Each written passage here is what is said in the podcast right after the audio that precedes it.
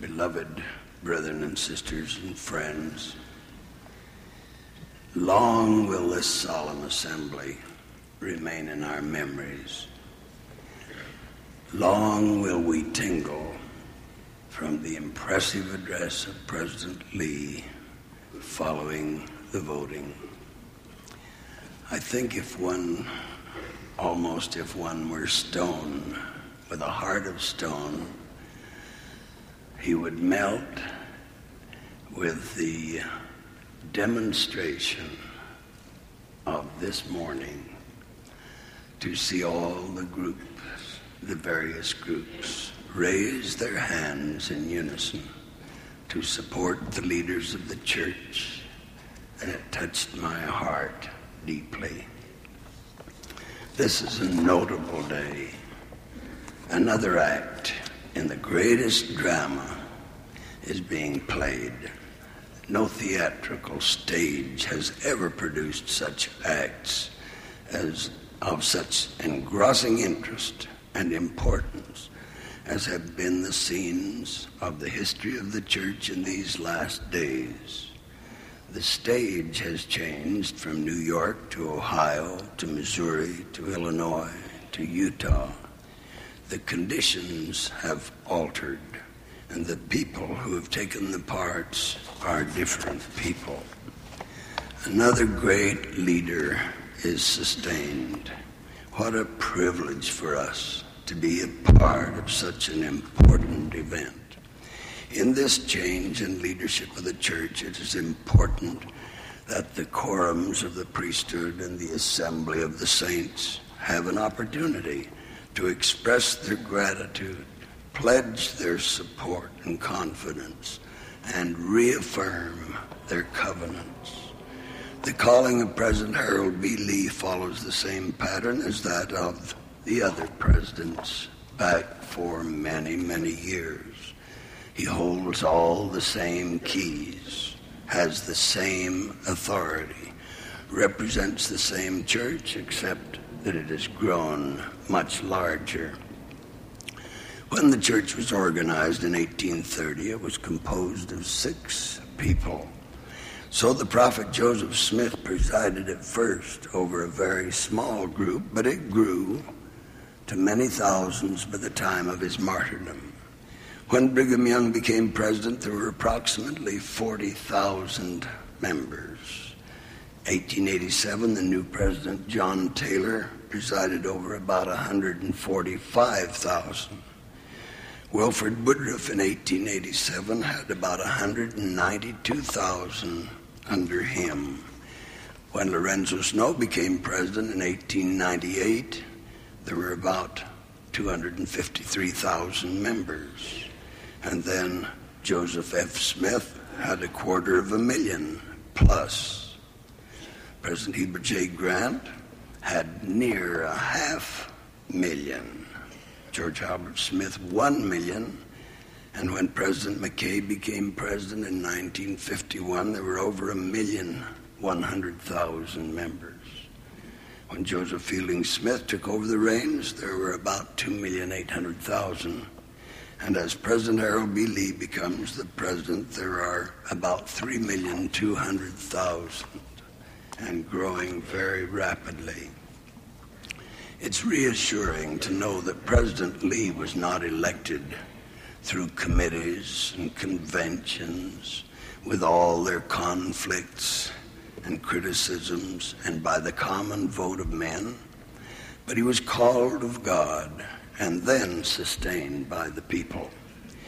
The church has had three different presidents in three years. A Deseret News editorial wrote this. In many organizations, such rapid turnover at the top could readily bring on confusing shifts in direction and with them a feeling of hesitancy and uncertainty. But by contrast, the feeling within the church during this historic period has been one of stability and of clear purpose, of constancy amid change. The pattern divine allows for no errors, no conflicts, no ambitions, no ulterior motives. The Lord has reserved for himself the calling of his leaders over his church. It's a study of great interest and importance. President Harold B. Lee became the president of the church on July 7, 1972, but was ordained an apostle April 6, 1941, and was undoubtedly foreordained to these responsibilities in the far, far away past, as were his predecessors. The prophet Joseph Smith made this statement over a century ago Every man who has a calling to minister to the inhabitants of the world was ordained to that very purpose in the grand council of heaven before the world was. One of the early apostles spoke of Joseph Smith. Quote, that authority was not conferred upon him when he first saw angels and had some of the gifts. It required the laying on of hands of someone who had the authority of the holy priesthood. In due time, he received that authority under the hands of those who last held the keys upon the earth. He continues When Jesus took his three disciples into the mount, he was transfigured before them, and Moses and Elias administered unto them. And at that time, Peter was ordained to hold the keys of that dispensation. He held the keys in conjunction with his brethren James and John. They came in modern times and done unitedly laid their hands upon the heads of Joseph Smith and Oliver Cowdery and ordained them to the authority that they themselves held, that of the apostleship. Significant to us is the fact that there has never been one minute since April 6th, 1830, 142 years ago, that the church has been without divine leadership. No deceased president has ever taken the keys and authorities into the spirit world away from the church on the earth. The second that the spirit left the body of President Joseph Fielding Smith on July 2nd, President Harold B. Lee, in that same second, as president of the Twelve Apostles, rightfully assumed command and was the true and recognized leader, having been foreordained as said by Joseph Smith. President George Q. Cannon speaks of the foreordination. It is a remarkable fact that Joseph Smith had gifts before he was ordained. He was a seer, for he translated before he was ordained. He was a prophet, for he predicted a great many things before he was ordained. He was a revelator, for God gave unto him revelations before the church was organized. He therefore was a prophet, seer, and revelator before he was ordained in the flesh. The Quorum of the Twelve on July 7, 1972, held all these gifts, and President Harold B. Lee has held them and the keys and the fullness of the priesthood since April 6, 1941, reaffirmed by the Quorum of the Twelve Apostles on July 7th of this year. Full provision has been made by our Lord for changes. Today there are 14 apostles holding the keys in suspension, the 12 and the two counselors to the president, to be brought into use if and when circumstances allow, all ordained to leadership in their turn as they move forward in seniority. There have been some 80 apostles so endowed since Joseph Smith though only 11 have occupied the place of the president of the church, death having intervened, and since the death of his servants is in the power and control of the Lord, he permits to come to the first place only the one who is destined to take that leadership. Death and life become the controlling factor. Each new apostle in turn is chosen by the Lord and revealed to the then living prophet who ordains him. The matter of seniority is basic in the first quorums of the church. All the apostles understand this perfectly, and all well trained members of the church are conversant with this perfect succession program. Joseph Smith bestowed upon the twelve apostles all the keys and authority and power that he himself possessed and that he had received from the Lord. He gave unto them every endowment, every washing, anointing, administered unto them the sealing ordinances.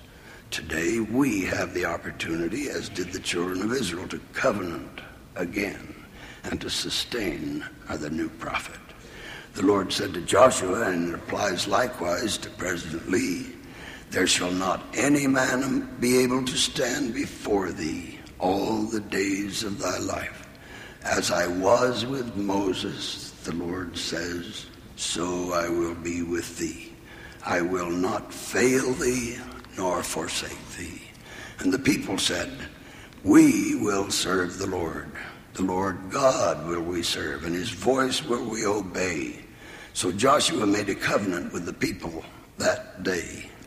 Let this then be our covenant today. An early leader said, I look at our president.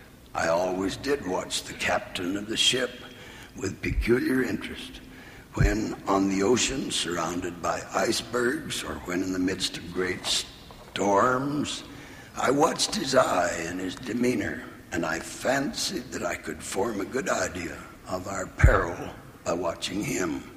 I've been in storms when everybody on board expected, excepting the elders, expected to go down. Now it's our privilege to sustain President Lee. An important rule was given by us, uh, by the prophet Joseph to us, with which you're probably familiar. I will give you one of the keys of the mysteries of the kingdom. It's an eternal principle that has existed with God from all eternity. That man who rises up to condemn others, finding fault with the church, saying that they're out of the way while he himself is righteous, then know assuredly that that man is on the high road to apostasy.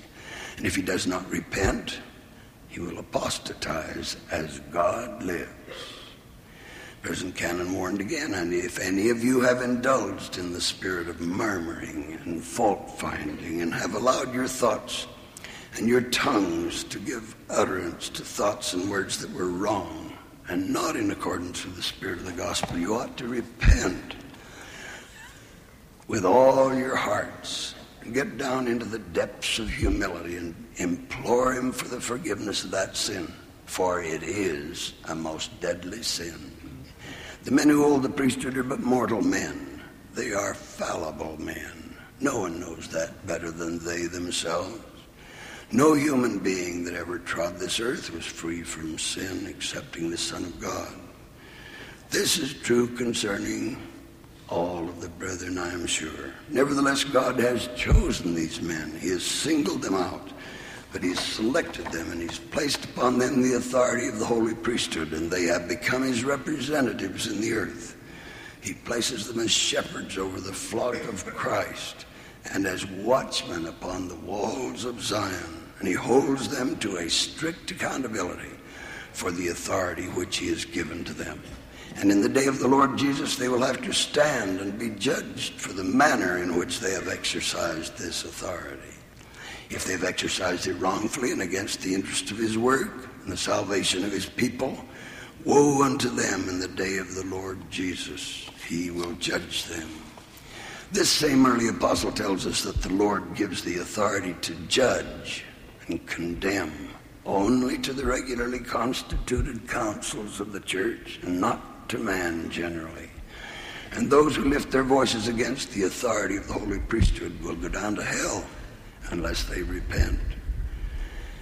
It was President Wilford Woodruff who, in his closing years, made this statement I ask my Heavenly Father to pour out His Spirit upon us as His servant, that in my advanced age and during the few days I have to spend here in the flesh, I may be led by His inspiration. I say to Israel, the Lord will never permit me or any other man who stands as president of this church to lead you astray. It is not in the program. It is not the mind of God. If I were to attempt that, the Lord would remove me out of my place. And so he will he will any other man who attempts to lead the children of men astray from the oracles of God and from their duty. This should give us deep assurance. One other leader wrote, Men do not obtain place in this church because they seek for it. If it were known that a man was ambitious to hold a certain office in the church, that fact itself would lead to his defeat because his desire would not be granted unto him. This is the case with the officers of this church. They are responsible to God who chose and nominated them, and it is for him to straighten them out if they do wrong. May the Lord bless our new president, his counselors, and fully sustain them.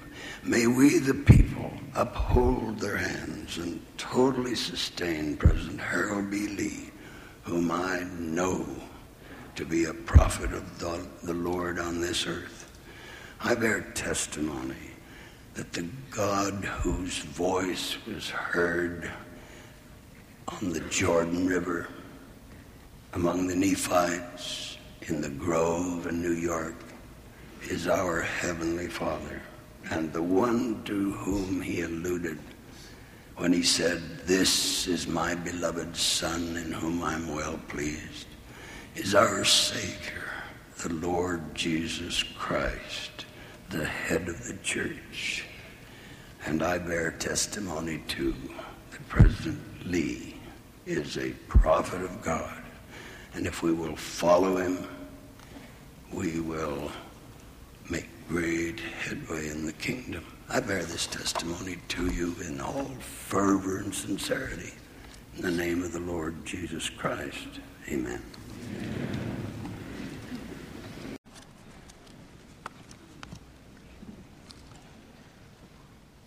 This day I greet you wherever you are as friends. Someone has said a friend is a person who is willing to take me the way I am. Accepting this as one definition of the word, may I quickly suggest that we are something less than a real friend if we leave a person the way we find him. There seems to be a misunderstanding on the part of some men today as to what it means to be a friend. Acts of a friend should result in self improvement, better attitudes, self reliance, comfort, consolation, self respect, and better welfare. Certainly, the word friend is misused if it is identified with a person who contributes to our delinquency, misery, and heartaches. When we make a man feel he is wanted, his whole attitude changes. Our friendship will be recognizable if our actions and attitude result in improvement and independence. It takes courage to be a real friend. Some of us endanger the valued classification of friend because of our unwillingness to be one under all circumstances. Fear can deprive us of friendship. Some of us identify our closest friends as those with the courage to remain and share themselves with us under all circumstances. A friend is a person who will suggest and render the best for us regardless of the immediate consequences. Winston Churchill became Great Britain's greatest friend in his country's darkest hour because he was courageous, courageous enough to call for blood, toil, tears, and sweat when some would have accepted him more readily as a friend had he advocated peaceful surrender. President Abraham Lincoln was once criticized for his attitude toward his enemies. Why do you try to make friends of them? An associate asked. You should try to destroy them. Am I not destroying my enemies? Lincoln gently replied when he said, When I try to make them my friends. Are we not within our rights as members of the Church of Jesus Christ of Latter day Saints? To regard our prophet, seer, and revelator, Harold B. Lee, as a close personal friend, as he leaves us improved daily by his willingness to reprove, admonish, love, encourage, and guide according to our needs. President Lee is our friend. I bear witness he is in the fullest and most noble sense of the word, and he will lead us by his inspiration and by his courageous character. I invite you to be his friend. What a pleasure it was for me this morning to raise my arm to the square and sustain my friend, President Harold B. Lee. His friendship with me down through the years has met the test. He has always been willing to take me the way I am, but leave me improved. What a joy it is to join him and my friends among the general authorities and all of you in building the kingdom of our Heavenly Father here upon this earth. I love President Tanner and I love President Romney because they are my friends. I'm happy to have Elder Bruce R. McConkie seated at my side because he too is a friend. As we more fully strive to comprehend the significance of friendship, the more our appreciation should increase for the truths found in the following quotation. Pure religion and undefiled before God and the Father is this to visit the fatherless and widows in their affliction, and to keep himself unspotted from the world. It is well for us to be reminded we are friends to ourselves when we keep our lives unspotted from the sins of the world and leave ourselves better tomorrow than we are today. It is a worthy daily goal to be a true friend to oneself. Our responsibility to the widow and the fatherless was to accept them the way we find them, but to not leave them without improvement. Ours is to lift the heavy heart, say the encouraging word, and assist in supplying the daily needs. Aren't we something less than a friend if we have the gospel of Jesus Christ and are unwilling to share it by word and by example with a family, a member, a neighbor, or a stranger? Aren't we something less than a friend if we have a testimony of the gospel of Jesus Christ and are unwilling to share it? A friend is a possession we earn, it is not a gift. Ye are my friends if ye do whatsoever I command you. The Lord has declared those who serve him and keep him his commandments are called his servants. After they have been tested and tried and found faithful and true in all things, they are no longer called servants, but friends. His friends are the ones he will take into his kingdom and with whom he will associate in an eternal inheritance. Let me share with you quickly a few of the many friend references in the Doctrine and Covenants referred to are by our Savior. And again, verily I say unto you, my friends, draw near unto me, and I will draw near unto you. Seek me diligently, and I shall, you shall find me. Ask, and ye shall knock and it shall be opened unto you. Whatsoever you ask in the Father's name, it shall be given you that is expedient for you. And another, imagine how Joseph and Sidney felt when he said, My friends, Sidney and Joseph. Another occasion, my friends, behold, I give unto you a revelation and a commandment. And again, my friends, fear not. I will call you friends, for you are my friends, and ye shall have an inheritance with me. May I add that the last friendly greeting was given when the Lord was rebuking Joseph Smith for the conduct of his family at that particular time. And finally, and as I said unto mine apostles, even so I say unto you, for you are mine apostles, even God's high priests. Ye are they whom my Father has given me Ye are my friends. I bear you my witness, our Lord and Savior Jesus Christ is our friend. In his loving processes of command, rebuke, greeting, revelation, encouragement, and long suffering, he daily proves this. Certainly, He is willing to take us the way we are, but wants to leave us improved in His Word and in His paths. For a few moments, enjoy with me some very simple yet powerful recent conversations I've had in seeking the true significance of friendship. I asked an eight year old girl, Who is your best friend? My mommy, she replied. Why? Because she is nice to me. A pre stage young man was asked the same question. My bishop.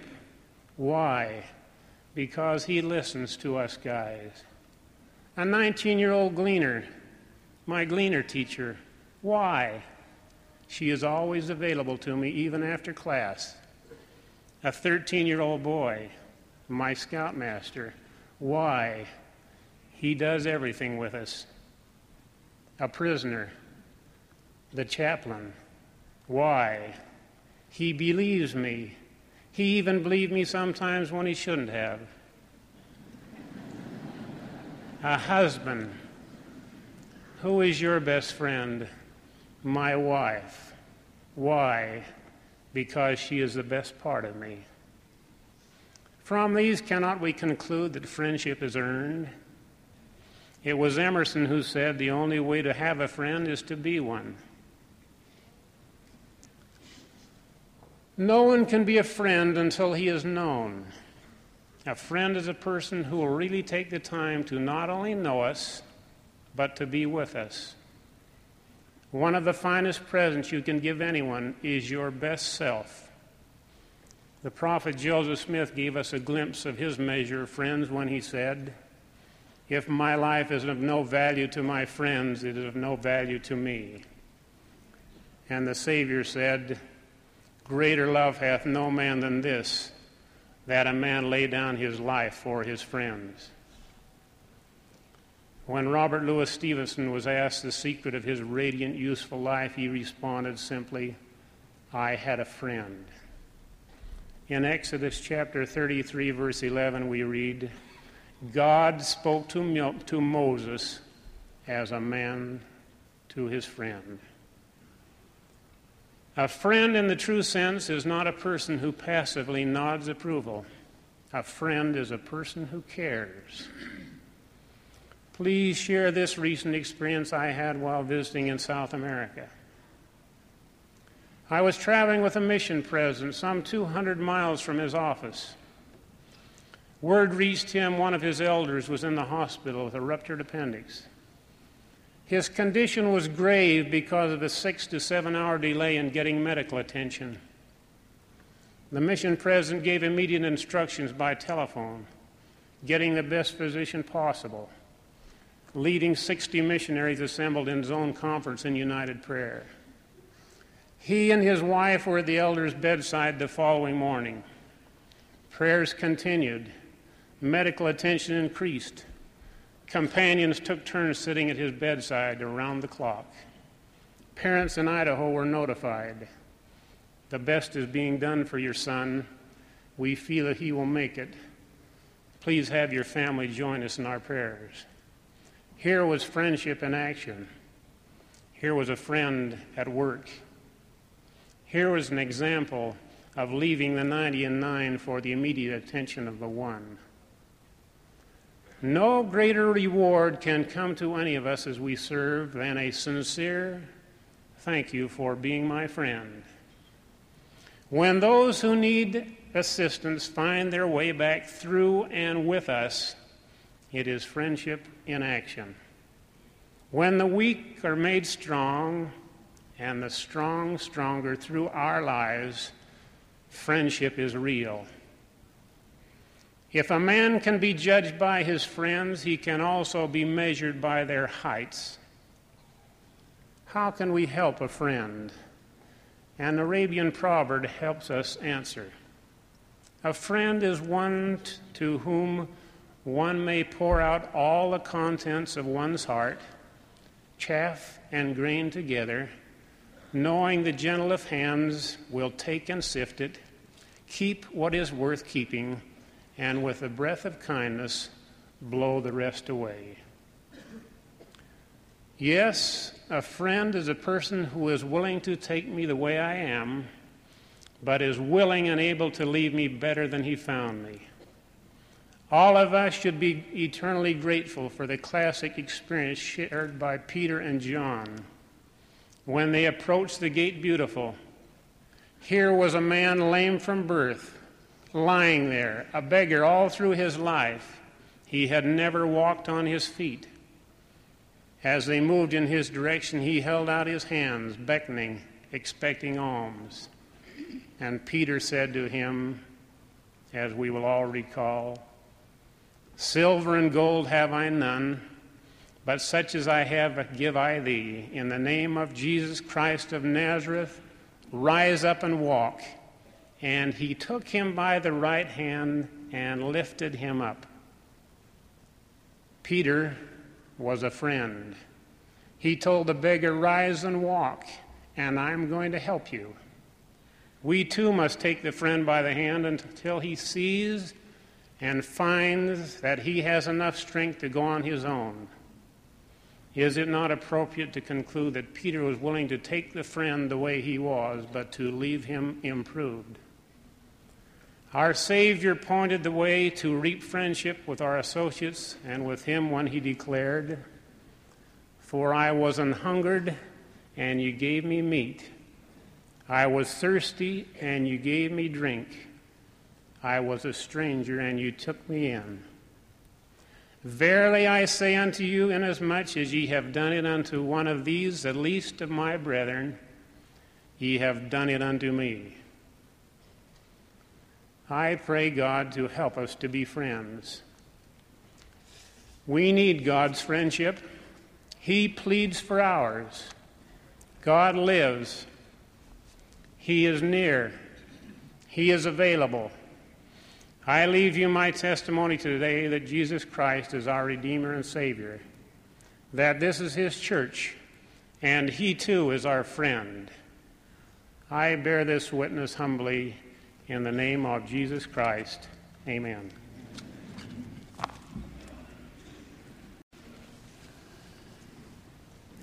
My dear brothers and sisters,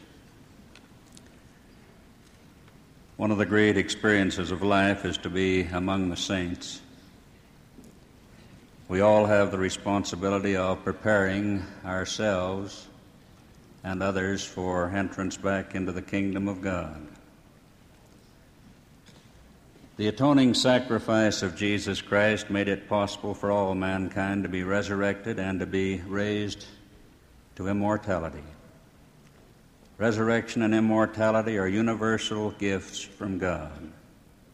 The Apostle Paul taught, For as in Adam all die, even so in Christ shall all be made alive.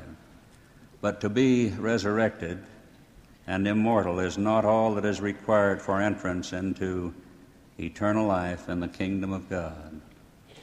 Eternal life in His kingdom is far beyond God's universal gift of immortality and is his greatest gift to all mankind and can only be brought about through obedience to the doctrines and commandments taught by Jesus Christ.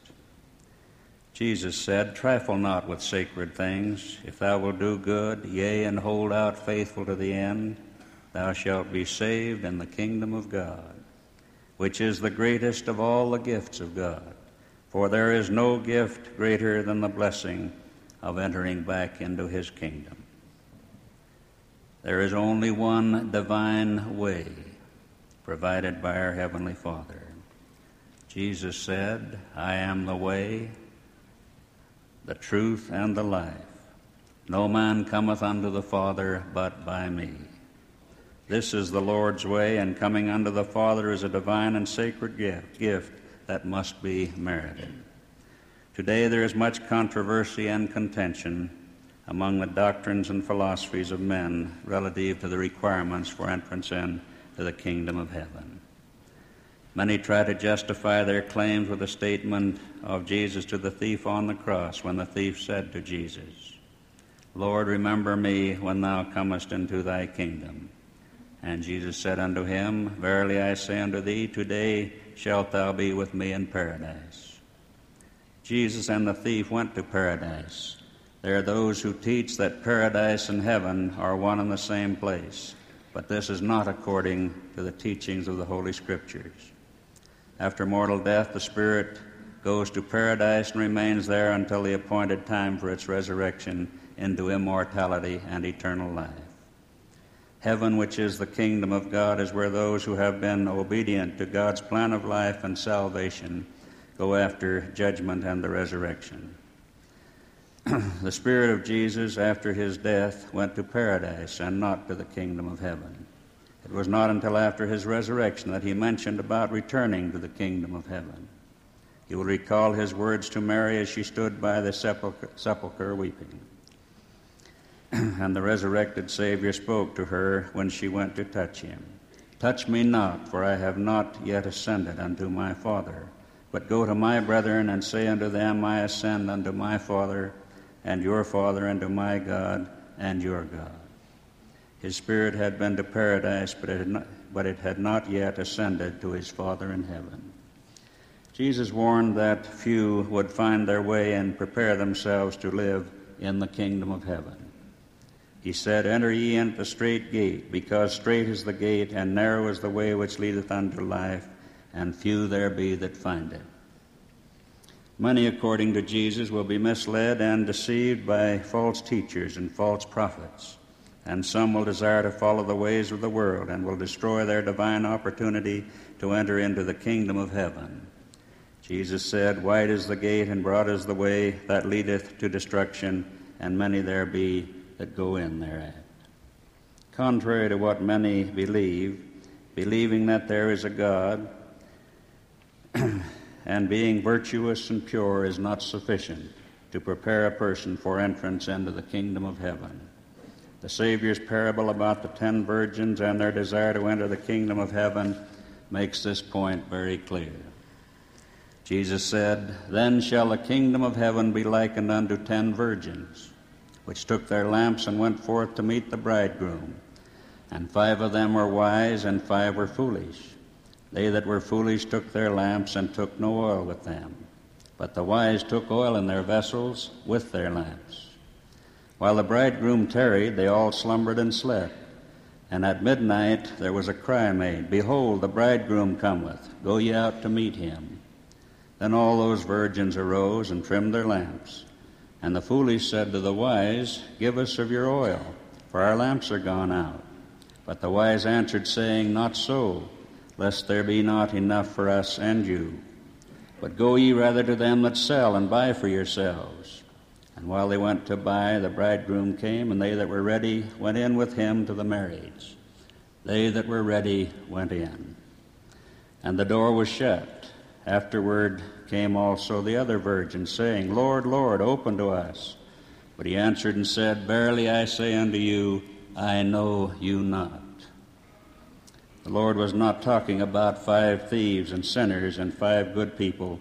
He was talking about ten virgins, ten pure people who believed in God and had a desire to enter into the kingdom of heaven. The five foolish virgins had failed to prepare. Their lights were out. They were in darkness.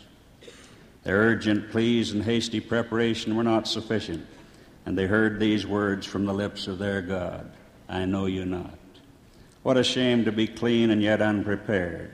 What a tragedy to fail in service to God in helping to build His kingdom on earth as it is in heaven.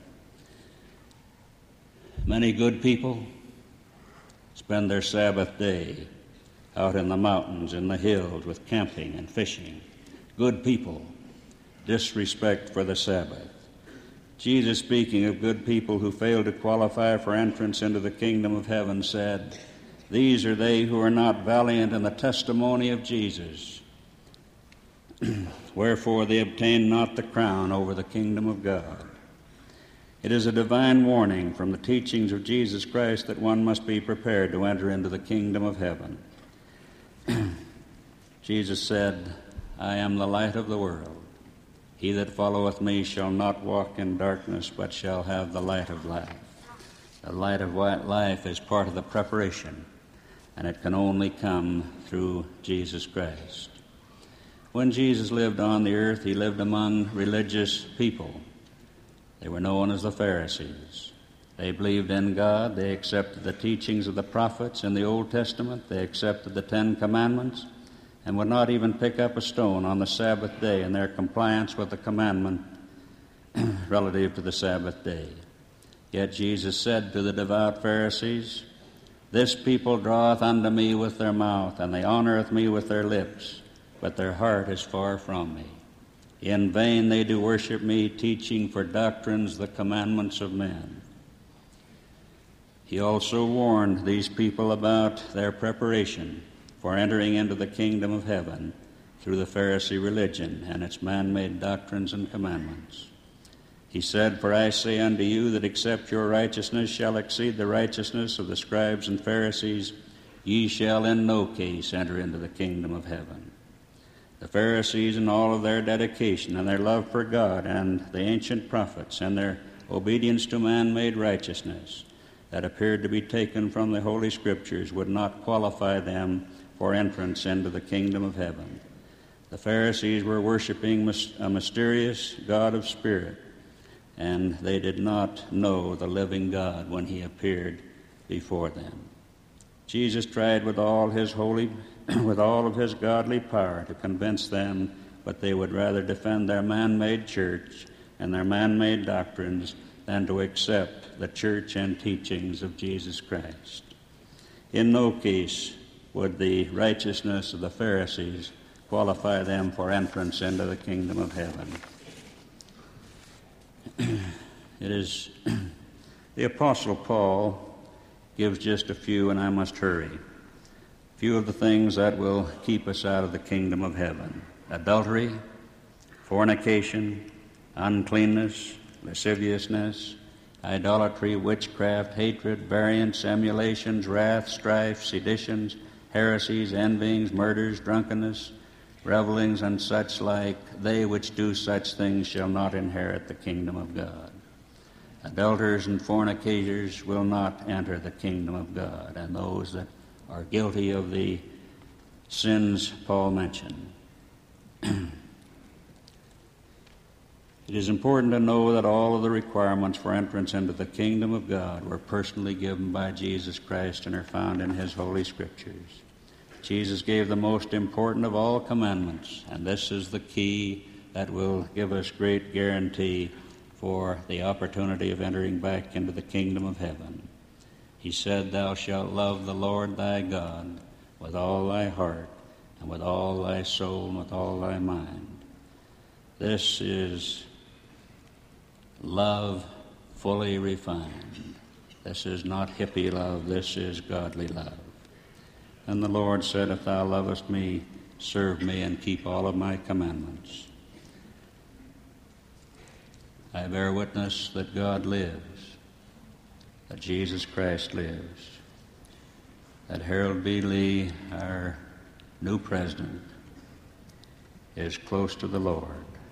We felt it in his presence many times. I close with this purifying commandment from the Lord. Let virtue garnish thy thoughts unceasingly.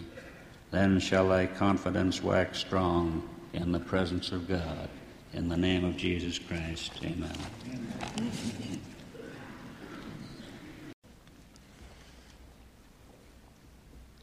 I love that song, and I testify to its truthfulness on this day. In that inspiring session this morning, each of us had the privilege of making a covenant with the Lord that we will sustain, uphold, aid, and even defend these great men who have been chosen to lead this church at this time. I suppose if I what I say would have a title that would be we have made covenants with the Lord. If we keep those covenants, it will be well with us. Making covenants with his people and with individuals has always been one of the principal ways in which the Lord deals with them. The scriptures tell us that he made covenants with Adam, with Noah, with Enoch, Melchizedek, with Abraham and others, and that he also made covenants with Israel of old, with the Jaredites, and with the Nephites. Surely the latter day saints are a blessed people, because in a similar way the Lord has made covenants with us individually and collectively. A covenant is a binding, solemn agreement entered into by at least two individuals. It requires that all parties involved abide the conditions of the compact in order to make it effective and binding. Most people do not realize that sacred covenants made earlier with earlier prophets and peoples have been restored to earth by a new covenant. The Lord made clear the reason for establishing a new covenant, for he said, They have strayed from mine ordinances and have broken mine everlasting covenant. Wherefore I, the Lord, knowing the calamities which should come upon the inhabitants of the earth, called upon my servant Joseph Smith, Jr., and spake unto him from the heaven and gave him commandments. As a result of that revelation, the prophet Joseph became the instrument in the hands of the Lord in restoring the new and everlasting covenant, which is actually the fullness of the gospel and embraces within its powers and terms, conditions, every covenant and commandment that our Father has ever made to man on earth. It provides the way to eternal life and even to exaltation to all who accept the gospel and who endure to the end in living its principles and ordinances. For he said again in a revelation, Even so I have sent mine everlasting covenant into the world to be a light unto the world and to be a standard for my people and for the Gentiles to seek to it, and to be a messenger before my face to prepare the way before me. It is here, in its fullness, with all its powers, as a guide, a standard for us and for all men who will heed it. The law, love of God is extended to all mankind. For he has said, O ye inhabitants of the earth, I, the Lord, am willing to make these things known unto all flesh, for I am no respecter of persons. Because of this, we send missionaries by the thousands into all the world where it is permissible to teach the gospel of Jesus Christ and to baptize those who believe. Now, some may wonder why the Lord gives commandments and requires us to make covenants with Him. Or, as one person asked, if the Lord loves us, why does He give us commandments? If He loves us, why does He say, Thou shalt not, or Thou shalt?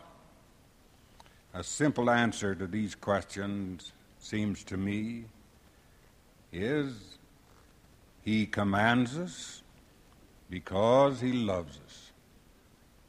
He knows perfectly well what will bring peace and success to us in our individual lives and in the world, and what will bring the opposite. Just as any father would direct or even restrict his children if it would be a, if it would be a blessing to those children. So our Father in heaven gives us commandments, laws, and covenants, not for the sole purpose of restricting us or burdening us, but rather that we may, through obedience to correct principles, find peace and success. Actually, We do not have to do what the Lord commands us, for we have our free agency. But we cannot obtain the, the rewards and the blessings He has promised unless we do. For all who will have a blessing at my hands, he says, shall abide the law which was appointed for that blessing, and the conditions thereof, as were instituted from before the foundation of the world.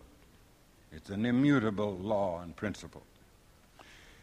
Every member of the church has made covenants with the Lord. These commandments and covenants are not grievous, they are not burdensome, they are not they are, they are on the contrary, they are, they are enlightening, uplifting, assuring, and helpful. They are instruments of voluntary action on our part which help us to concentrate our efforts to accomplish the purpose in life and to reach our ultimate goal. Our first covenant is entered into when we were baptized and confirmed members of the church. The conditions under which one becomes a candidate for baptism and the obligations of membership after baptism should be understood and impressed by, upon all people, both young and old. The Lord has made these requirements and expectations very definite in these enlightening words.